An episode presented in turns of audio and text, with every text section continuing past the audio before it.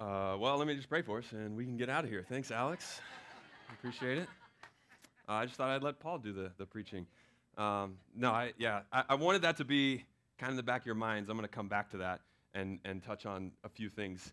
But really, just to have the whole thing there, I think is important for what I'm going to try to do this morning. So, um, Jalen, I'm also going to throw some shade at you, bro. You know, I had a I had a work ministry thing last week when the Bucks were playing, and I, and I still went to it, and then came home. but I don't think that helped because we got your boys beat us pretty bad. So uh, uh, Chris Radonovich asked, "Am I going to say anything about Tom Brady?" And I was like, "I don't think so." And here I am, Tom Brady.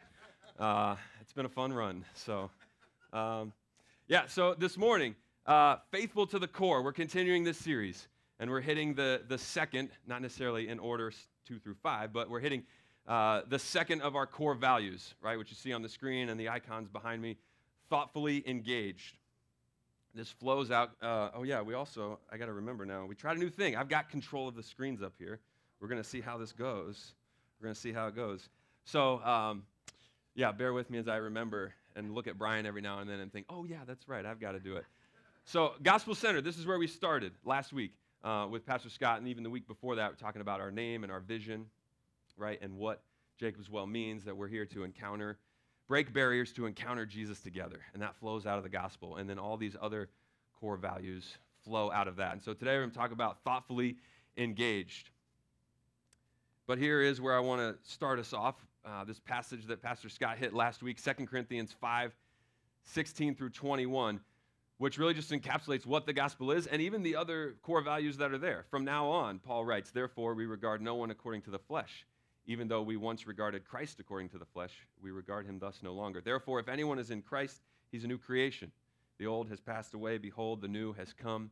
All this is from God, who through Christ reconciled us to himself and gave us the ministry of reconciliation. That is, in Christ, God reconciling the world to himself, not counting their trespasses against them and entrusting to us the message of reconciliation.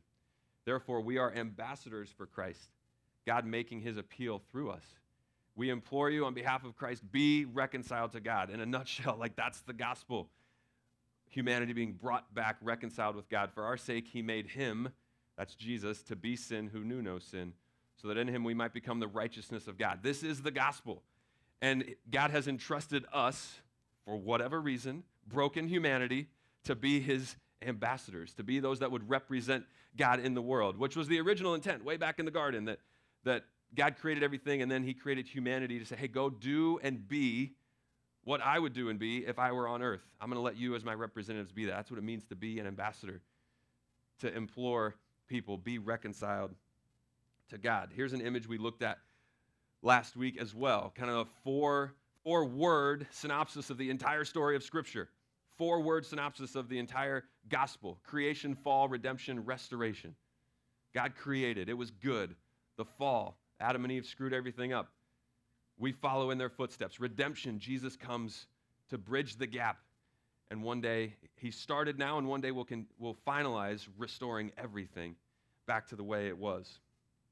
This is the story of Scripture. This is the gospel. And of course, I'd be remiss to not share a, a quote from the Archbishop Tim Keller here. Through the person and work of Jesus Christ, God fully accomplishes salvation for us, rescuing us from judgment for sin into fellowship with Him. That's the reconciled part. And then restores the creation in which we can enjoy our new life together with Him forever. And that eternal life starts here and now. That's the gospel. That's what we engage the world with. We engage the world thoughtfully with the gospel because the gospel alone has power to change hearts, to change lives, to change cultures. Right? If we don't have, if we're not gospel centered in our thoughtful engagement, it doesn't matter how thoughtful our engagement is. We've got nothing to offer. It's not going to echo in eternity, and it's not going to have any lasting change here and now. The only way to change the culture around us is to offer something new. Not just look at them and say, well, you need to change. Okay, give me something, give me something new. Really, we have to create a, a new culture if you will. A gospel culture. That's what we are sent out with. And, and this is Jesus who says, after he's resurrected, he says to his disciples, Hey, peace be with you. As the Father has sent me, even so I'm sending you. Ultimately, why? The real quick, we could wrap up right now, but I'm not going to. Why are we, why are we thoughtfully engaged? Because Jesus sends us out. He sends us out in the way that He was sent from the Father. And so, what I want to do this morning is I do want to talk through kind of the who, what, when, where, why, how of thoughtful engagement. Pastor Scott asked me to go back and look at the last couple, uh, the last couple uh, sermons on this topic. And so, a year ago, uh, Pastor Manoj taught on this, and he kind of did this whole like, what are the opposites of thoughtful engagement? Thoughtful disengagement, thoughtless engagement, all these things. And I had already had the same idea, and then he, he took it from me a year ago. Uh, but I'm, I'm still going to do it because either you don't remember that, or it was so impactful that hearing it again would be still encouraging. Um, and then the one before that, Pastor Scott pops up in August 2020 on a computer screen from his bedroom at home. And I was like, wow, that feels like a lifetime ago when we were doing that. Um, but what I want to start with is what thoughtfully engaged is not. And I'm going to borrow a lot from a book called Culture Making. This is Andy Crouch, which, if Tim Keller is the Archbishop, we use Andy Crouch a lot. I would say he's at least an altar boy, maybe, a, maybe a deacon. Um, I, but I love Andy Crouch. Um, we did a di- discipleship lab in the summer on technology from him. And this book, Culture Making, one of my top five favorite, most impactful books, would highly commend this to you um, as, a, as a read. It's really good, but I want to pull some things from that where he just talks about what thoughtfully, I'm going to use the language, what thoughtfully engaged is not. And I'm going to pull some things from there. And in doing that, I want to use, uh, I want to use a, an example that I think we all can connect with. And I want to try to do it in a lighthearted way, but I want to talk about Halloween. Big claps for that. Um, I want to talk about Halloween and just pull some things about what it means to not be thoughtfully engaged and kind of tie some of this Andy Crouch stuff in. So, what is what thoughtful engagement is not? It is not to be thoughtlessly disengaged, right? You see both opposites there. It's not thoughtful, it's not engaged. Thoughtfully, thoughtlessly disengaged. And Andy Crouch uses this word condemn, that sometimes as Christians we can try to change culture just by condemning it, right? So maybe uh, for, for Halloween, this looks like hiding in your basement and not leaving out candy, but instead leaving out a, a, a, bowl or a stack of gospel tracts for people to take from your doorstep, right? No shame if you've done that. Um, again, trying to be a little light, lighthearted here. But uh, on top of that, it would be just totally unwilling to discuss any involvement whatsoever. Like, not only am I thoughtlessly disengaged, I'm not even going to consider it. I'm not even going to think about thinking about it. It's just that's where it is, done. I'm never coming up out of the basement on October 31st, game over. And you have to wonder why. What would, what's going on beneath the surface, right? Is there, is there a fear of some evil that's going on? Well, we, would, we do well to remember 1 John 4 4, where John writes about greater is he that's in us than he that's in the world. We don't have to, to fear in that sense, right? Condemning from a distance is not necessarily the best posture to have. Next, thoughtlessly engaged. So, still being thoughtless, but um, but engaging in our thoughtlessness. Andy Crouch would call this critique. Maybe this is on the beautiful platform of social media where you start posting articles about why Halloween is evil and I don't know, you know, maybe we shouldn't be, we should kind of stay away from it, right? Social media warriors there from unchecked sources, uh, no less that that you know are not necessarily valid. Uh, maybe there is a, a, willingness though to discuss this, and not only a willingness to talk about it, but also uh, a deep intentment to uh, a deep intent to change other people's opinions. This is where this critique comes in. I'm not just going to talk about it, but I'm going to talk about it until you agree with me. Um, that went well over the last couple years on social media, right? Colossians 4 6, Paul encourages us to, uh, he encourages us to let our grace be seasoned with salt, be seasoned with grace, to be compassionate and kind in the way that we talk about truth. Next, thought, thoughtfully disengaged. Thoughtfully disengaged.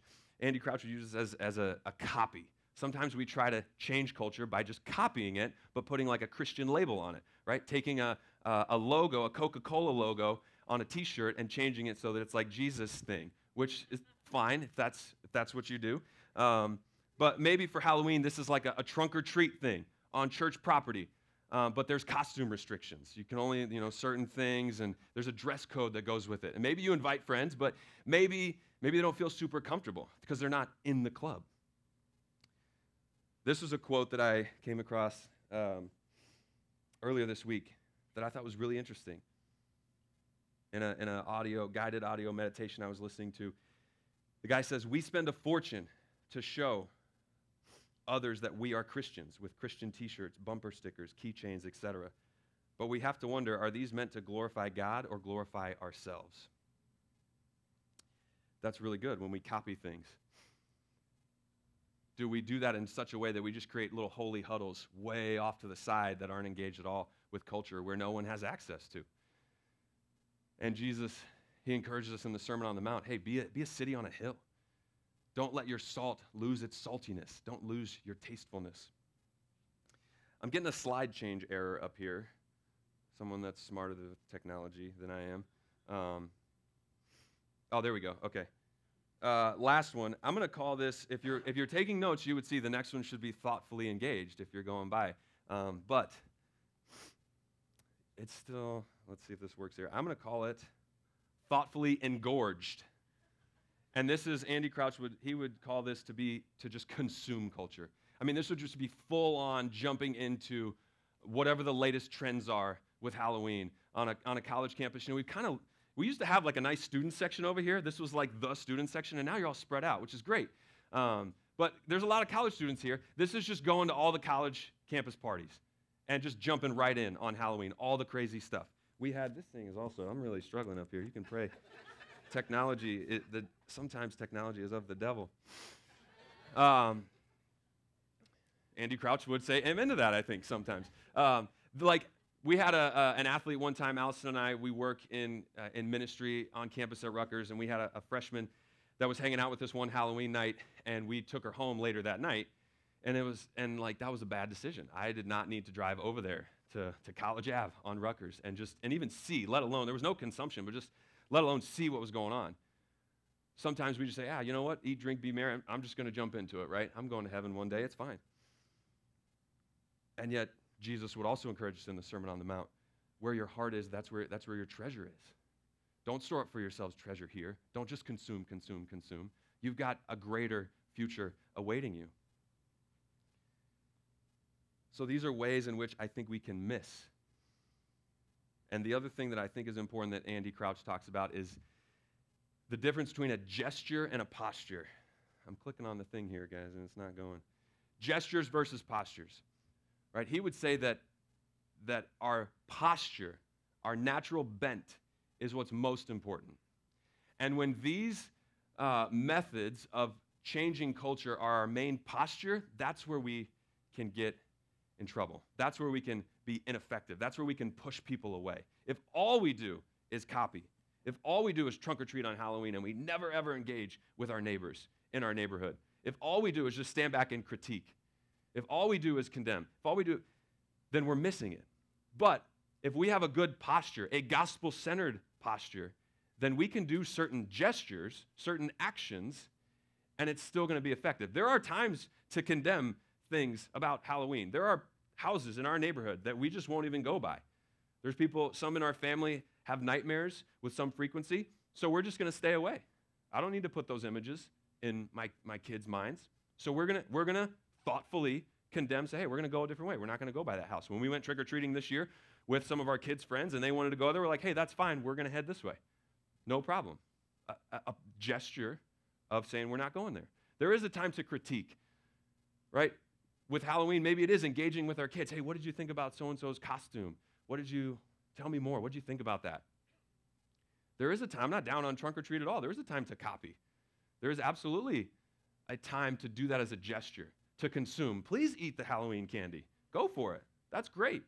But when these are our postures, that's where I think we miss. So again, lighthearted kind of thing. We, we are all about engaging with our neighbors on Halloween. We got to do that with our kids this year. They went around with their friends, and it was a great time to hang out and get to know their parents for more than just a quick 30 second, hey, how's it going at, at pickup and drop off? It was great. We got to spend the whole evening together, right? Like Halloween is a time when your neighbors willingly come to your house and, and invite you to theirs. Like, why not take some advantage of that? That's actually uh, the second time we met, but really how we got to know our neighbor George, who uh, just last week went to his first members meeting here at, at Jacob's Well. We met him six years ago. Like, we're all about Halloween in the South Bound Brook. So that's what it is and what it's not. But now I want to walk through kind of the where, or that's what it's not. And I'll explain a little more how I think we should thoughtfully engage the where, the who, the when, all that. Starting with where. Matthew 6:10, the Lord's Prayer, Jesus says, "Pray that God's will and kingdom would be done here on earth as it is in heaven." And he didn't just say a couple of little few places on earth in your little church building. He said on earth as it is in heaven. So, where do we thoughtfully engage? Everywhere. Wherever, wherever Jesus sends you, everywhere. If we're to be his representatives, Jesus went anywhere and everywhere. So, that's what we do. Easy enough. When? 1 Peter 3:15. Peter, one of Jesus' disciples, says this, "In your hearts honor Christ the Lord as holy, always being prepared to make a defense to anyone who asks you for a reason for the hope that is in you, yet do it with gentleness and respect." When? Always. He says always be ready, be prepared. Who? Anyone and everyone. Jesus was a friend of sinners. Like that's actually a I mean, that's what his reputation was. He was a friend of sinners. He was with people who weren't in God's family, trying to reconcile them. This is a, this is a fascinating scripture, and I, I don't, don't miss the point here, uh, if it is going to come up here for me. 1 Corinthians 5, 9, and 10. Paul's writing to the Corinthian church, and I, I recently heard it said that the Corinthian church was like the college church, which I really love that. Like next time you're not sure where to go in scripture, just read through some first and second Corinthians and think about like a college church. I mean, it's like there's some wild stuff that's going on. And he's writing to the midst of that, and he says, I wrote to you in my letter, this is another letter, not to associate with sexually immoral people. Not at all meaning the sexually immoral of this world or the greedy and swindlers or idolaters, since then you would need to go out of the world. Don't get hung up on what's meant by sexually immoral and all that. I'm not, I'm not going there. What I want to say is, he's saying, hey, I'm not telling you that there's some division within the church, and that's what he's saying. If people are coming to church and they're doing this other sexually immoral stuff on, you like, they need they need some church discipline. That's the context here. The point I want to make is he's he's saying if you're not going to associate with the sexually immoral people outside of the church, you would have to leave the world. You would have to leave the world. And the implication is don't do that. You can't do that. Who? It's the people in the world. Go engage with them thoughtfully. Too many of us, this is where the copying comes in. Too many of us just, we, we just create these little holy huddles and we stay off in our silos off to the side and somehow think that God will go do his thing. Yes, God can and will do his thing, and yet somehow he chooses to do it through us. He's entrusted the message of reconciliation to us for whatever crazy reason in his mind. Mission is a who, not a what. Mission is a who. So the who is very, very important. God loves the who. And he loved you enough to send someone to you. Praise God that they thoughtfully engaged in your context so that you're sitting here.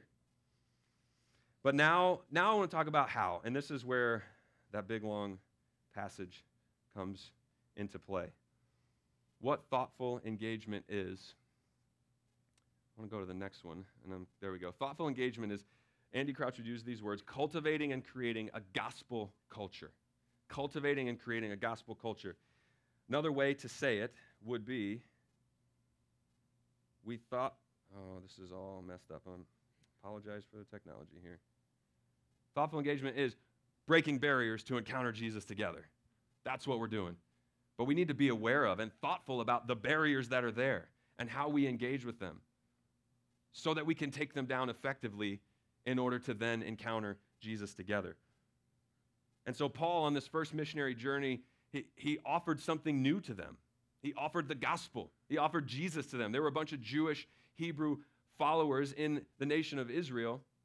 They weren't living there, but they were Hebrew people. And yet, he's like, You guys are missing something. There's something new I'm going to give you, I'm going to offer something new to you.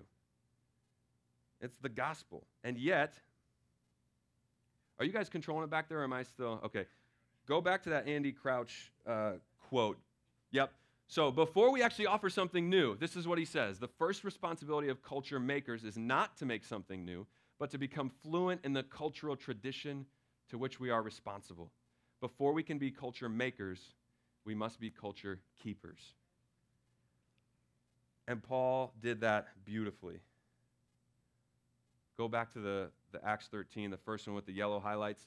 So I, I'm gonna, I know this is small, and it all makes sense to me, and I'm gonna really try to make it make sense to you all sitting out there.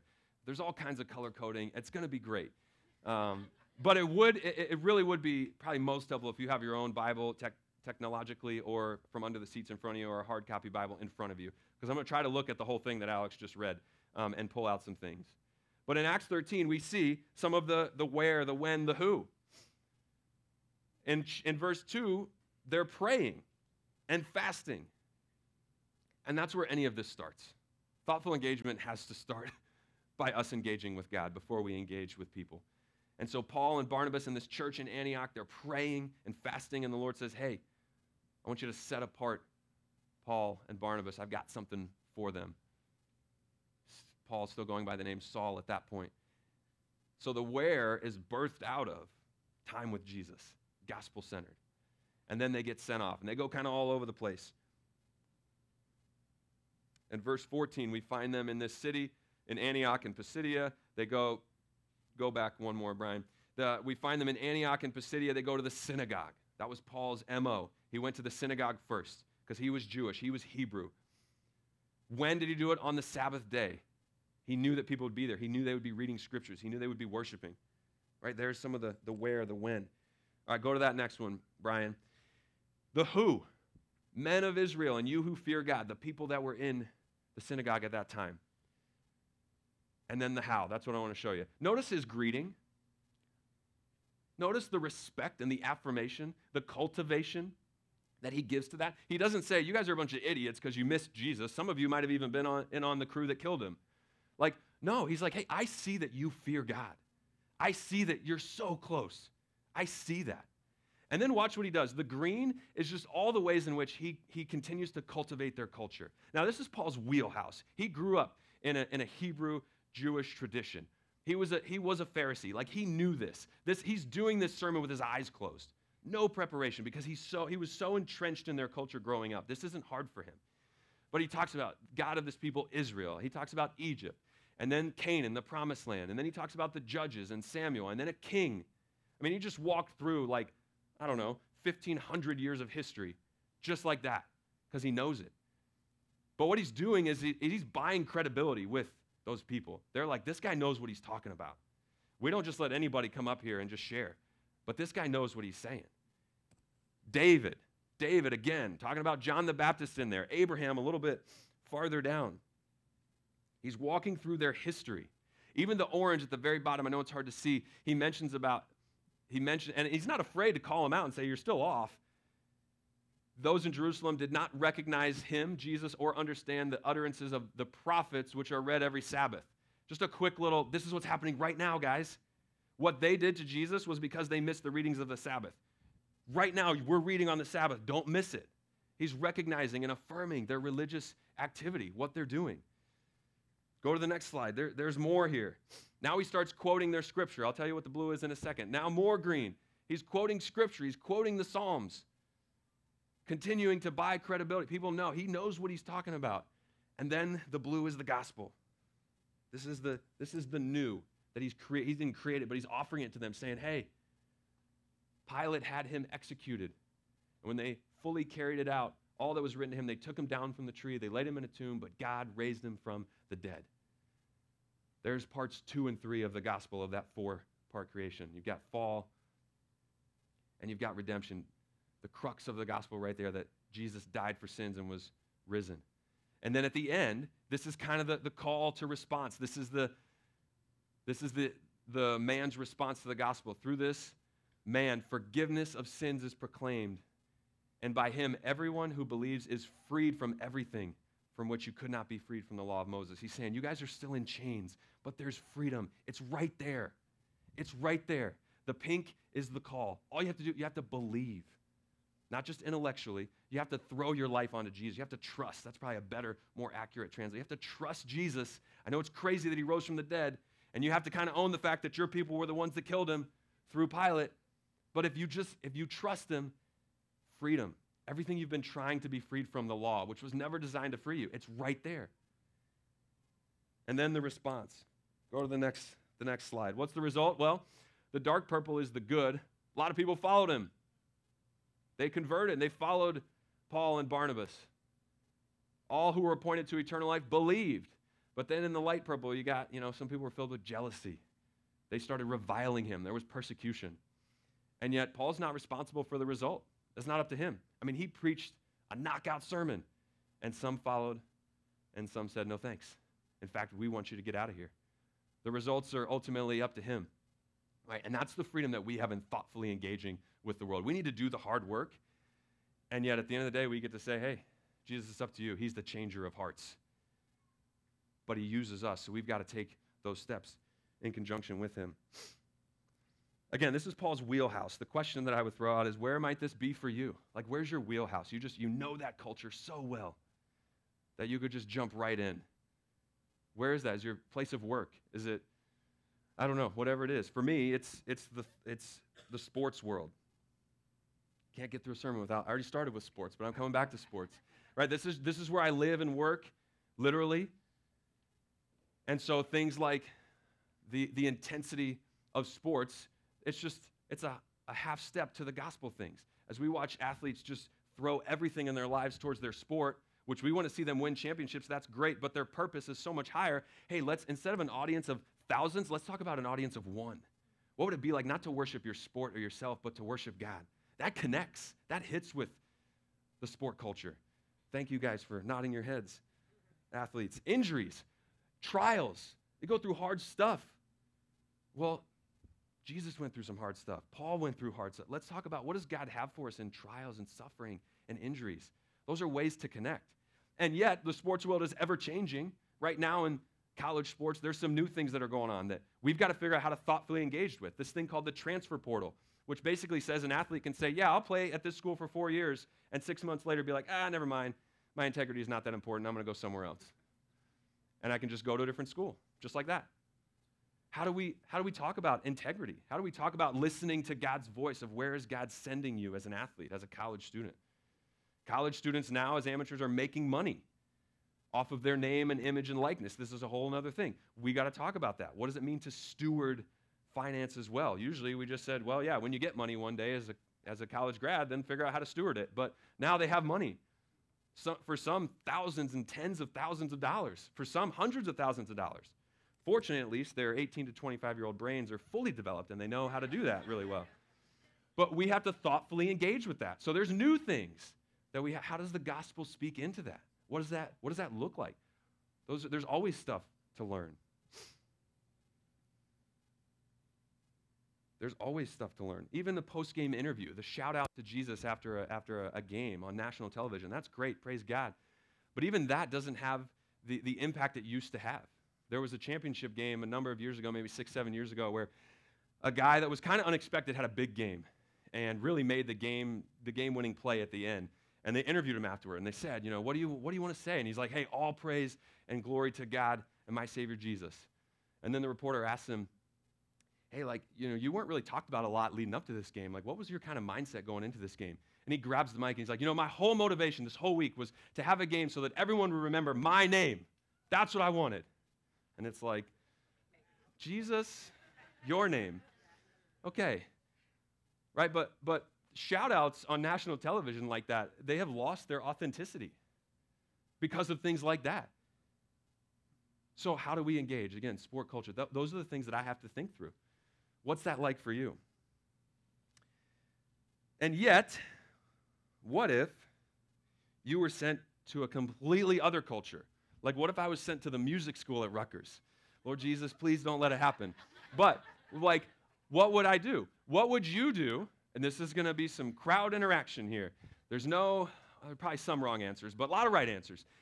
If you were just sent to somewhere totally new, which is what we're about to see for Paul, if you were sent to someone to- somewhere totally new as an ambassador for Christ with the gospel, totally new culture, and even interpret that however, however you want, what would be some things that you would do as kind of your first steps? Learn the language. What is Watch and listen. Good. What else? Food. Learn learn the food. Eat it. Learn to like it. What else? How would you find the food? Who would you watch and listen to? Ask questions. Talk to people, make friends. You would need to go where people gather. You need to find wh- where do the people go? Where do they hang out? Where is it? Where's the water cooler at? Where's the tavern? Where's the place that they that they want to be. You would find learn the language is great, absolutely. If you can't even communicate, you're not going to be able to communicate. Right? Learn, learn what they value. Learn what they celebrate. Learn what they don't celebrate. Learn what's offensive to them. Pray a lot.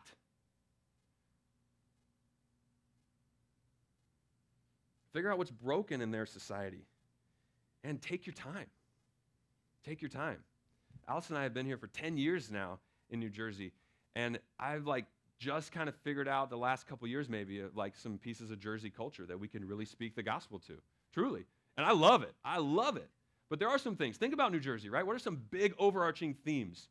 This kind of underdog victim mentality, right? J- Jesus speaks to that. We are more than conquerors. Jesus overcame death. The gospel goes there.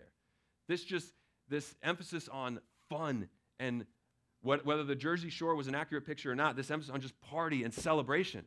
Guys, there's going to be a party in heaven one day, right? The gospel speaks to that.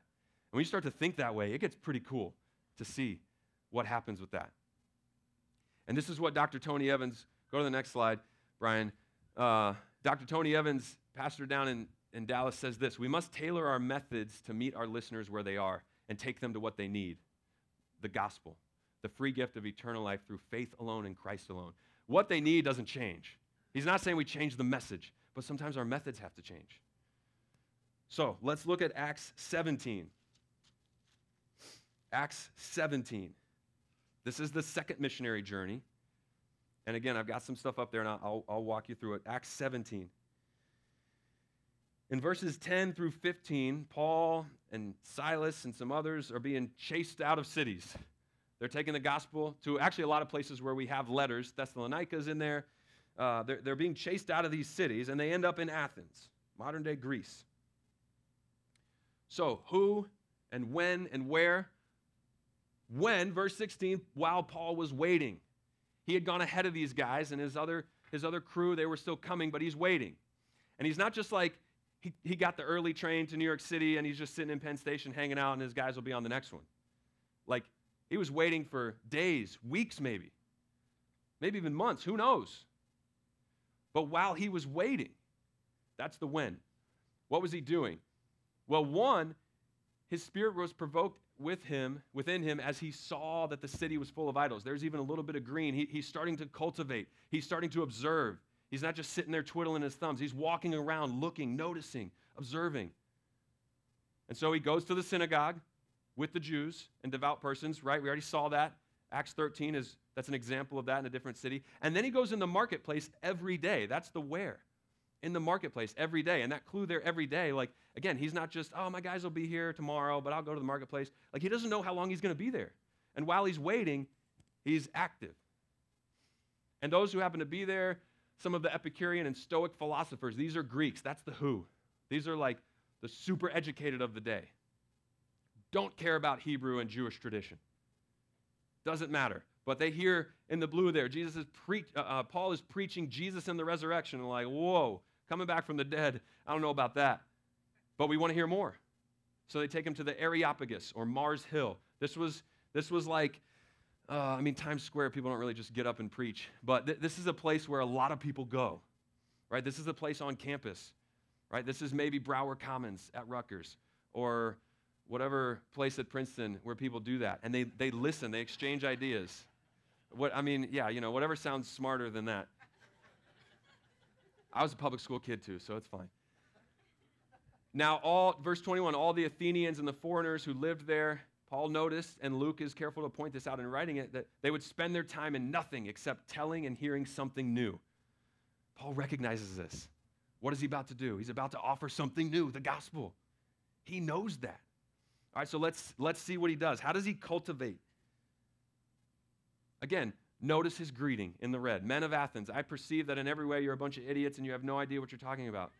No, he's like, You're very religious. You're right there. I saw, I walked around your city. I saw all the stuff. I observed the objects of your worship. I found an altar with the inscription to the unknown God. There's a little bit of the blue. The gospel, is starting that.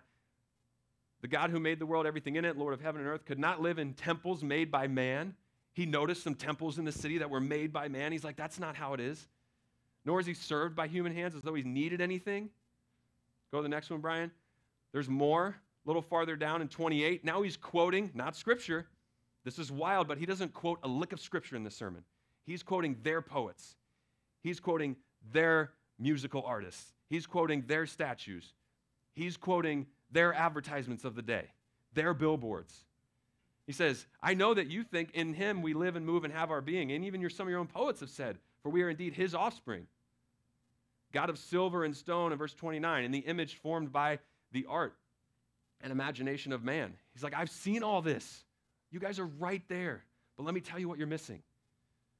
And really, he does the first and the fourth part of the gospel. He talks about creation, the God who made everything.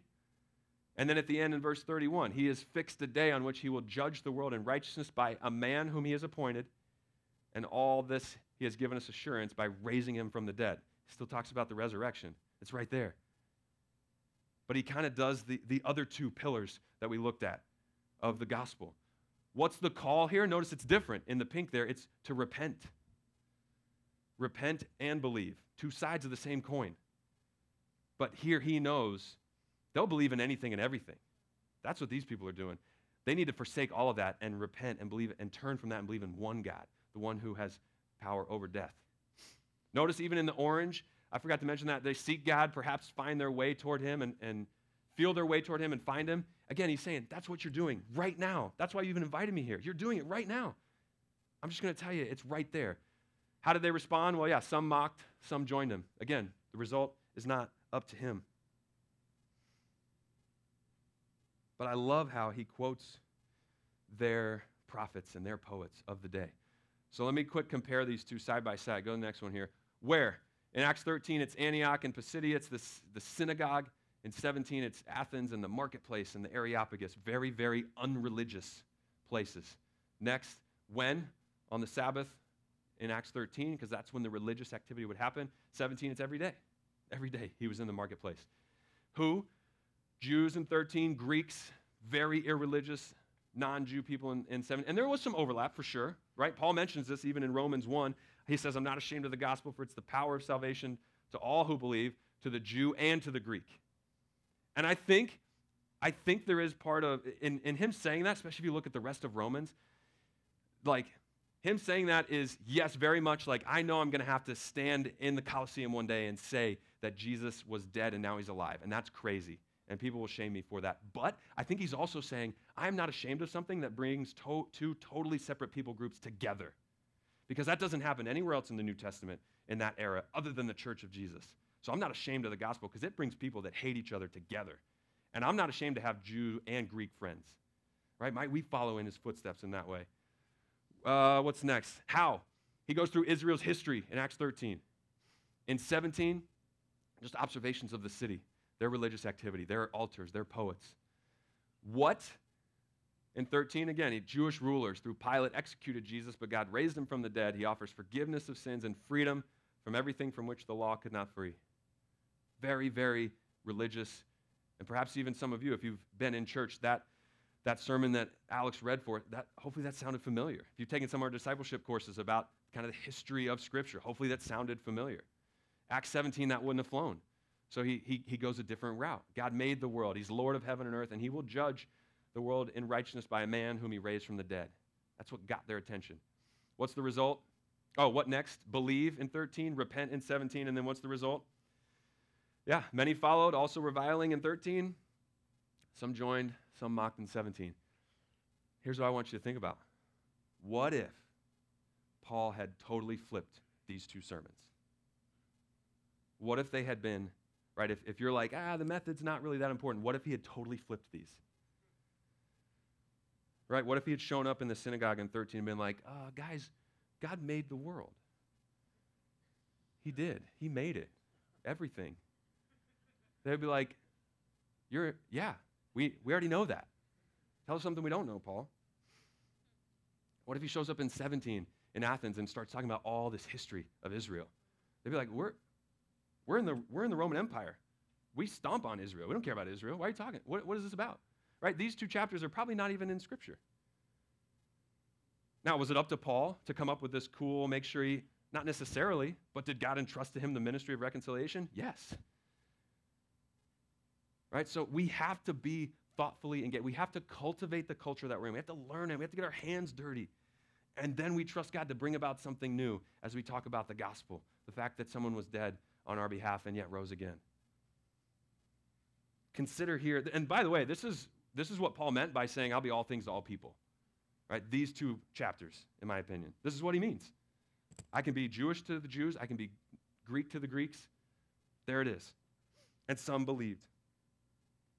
But consider how much Paul needed to know and love and experience the gospel. Like he had to know it really well. But also consider how much he needed to know and love and experience each of those cultures. Again, the Hebrew, the Jew, like that was his wheelhouse. That was where he grew up. He knew that inside and out. He had to take time to learn another culture, and he did it beautifully.